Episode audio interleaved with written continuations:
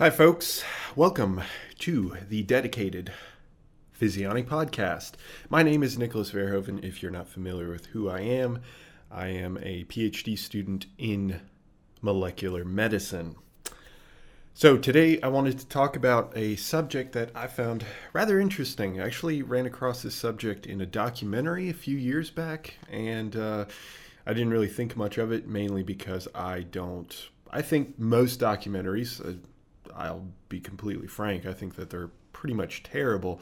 They seem like they're very official and that they have all these experts behind them and whatnot, but they tend to be incredibly biased. So I usually just throw them out. They're fun to watch, but I usually don't put much stock into it.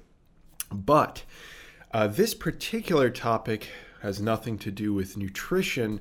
Uh, it has more to do with physiology and medicine and kind of where we're going in terms of how we can diagnose uh, myocardial infarctions or heart attacks. So, this uh, was brought up in a documentary. I don't remember the name of it. Maybe at some point I'll run across it again. But they were talking about how you can measure potentially calcium in the arteries and veins, and that would be a great indication of uh, the potential risk of cardiac uh, issues or really any sort of cardiac issues. Doesn't necessarily have to be an infarct or a heart attack.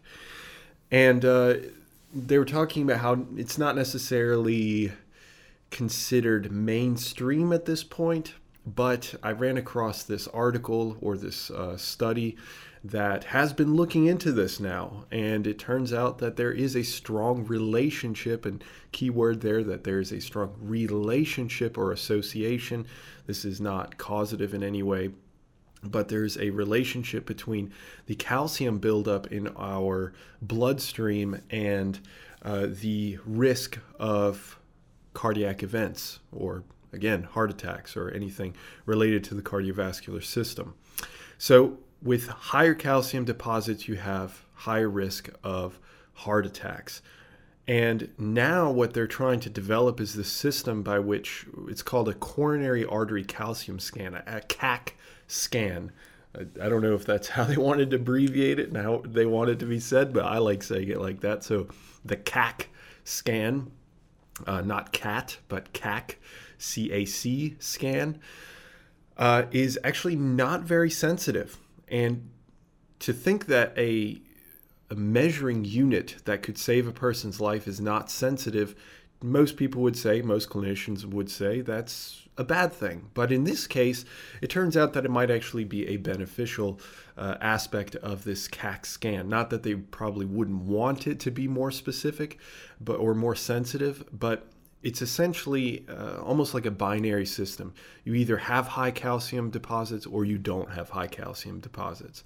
And if the CAC scan doesn't pick up anything, then you have a lower risk of cardiac events. And if it does pick up something, then it, it's already saying it's not like you have to measure. It's not like you have to say, oh, well, do you have low levels? Do you have, you know, a, moderate amount? Like it is high levels. If if it activates, if there's something to be seen there, then you have high levels of this calcium deposit, and therefore you have higher risk of uh, cardiac events. So, what this could do is that it could help diagnose people months ahead of time uh, just by uh, going through this system, which would be far, far uh, better than some of the methods that we have now. I mean, some of the it's it would be incredibly cheap. That would be one thing, and it would be an incredibly simple procedure uh, that you could basically do at any doctor's office, kind of like what you would see at uh, you know your doctor's office if they were to take your weight or take your blood pressure, things of that nature. Uh, it would be an incredibly simple scan that they could do, and uh, they would then find out if you are uh, calcium positive or calcium negative. Now, just to make things clear, because I think a lot of people would probably jump to the conclusion, well, that I'm just not going to have calcium, and that would kill you, uh, for one. And uh, secondly, your bones would not appreciate that. You have a uh, a gland, a organ, we'll call it a gland, uh, that's right around your throat, right around your carotid artery. And this gland is called the parathyroid gland. Parathyroid gland is responsible for controlling calcium in your bloodstream. Now, when we're talking about calcium deposits, we're not talking about necessarily that you have high levels of calcium in your bloodstream. What it's actually saying is that you have deposits in specific areas of your bloodstream, in those coronary arteries that are feeding and moving away from your heart.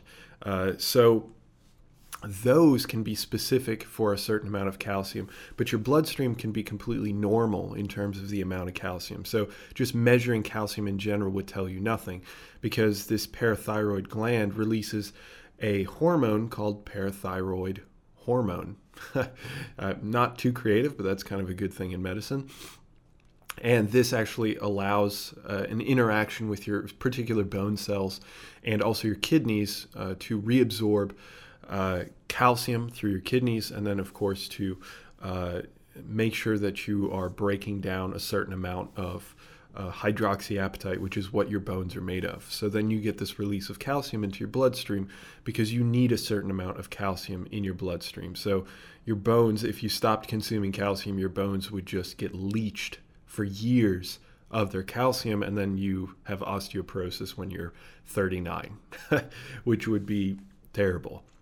So uh, don't avoid calcium. It's not going to make a difference. It's going to have zero impact whatsoever. It's not like you're going to have increased risk of these uh, myocardial infarctions.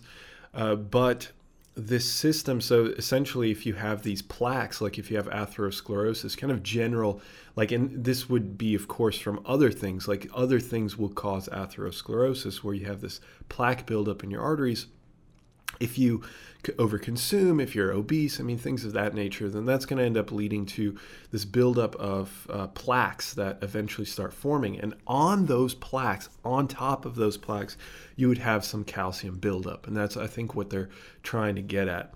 And then with that calcium buildup, uh, it's not necessarily the plaque itself that's dangerous, although it is certainly dangerous itself, but there's usually breakages from a higher point in the vasculature known as a thrombus. And that thrombus will travel until it gets the the the the area that it moves through gets narrower and narrower and narrower as you're getting to a more fine vasculature in your system and then it gets stuck there. And then you well everything downstream of that because it's not getting blood flow anymore uh, dies. And that's kind of the issue when it comes to a heart attack. So just to make sure that we're clear, you avoiding calcium would do nothing. Okay. Uh, this is something very specific. That's why I was saying it's more physiology related than necessarily nutrition related. Although, of course, just uh, maintaining a good body weight and you know all that stuff is of course nutrition related. So, anyways, I just wanted to introduce that. I thought that was really cool. It's it was presented at the American College of Cardiology, so it is starting to get some notoriety. It's starting to get some uh, some backing behind it. And we'll see where the, where it goes from here on out. This is kind of the first official uh, notice on this topic. So, um, if we learn more, if this turns out to be a thing, we don't know. But I think it's really cool, and to to know that you you can have this preventative system in a doctor's office that's non-invasive and would be relatively cheap, and be able to predict heart attacks. I mean, that's just that's huge. I mean, that's massive. That would really, really help a lot of physicians, and that would help tons and tons, thousands, millions of people. Okay, hopefully this was informative. Hopefully you found it informative just as I did, and I hope that I have the pleasure of speaking with you in the very next one. Have a good one, guys. See ya.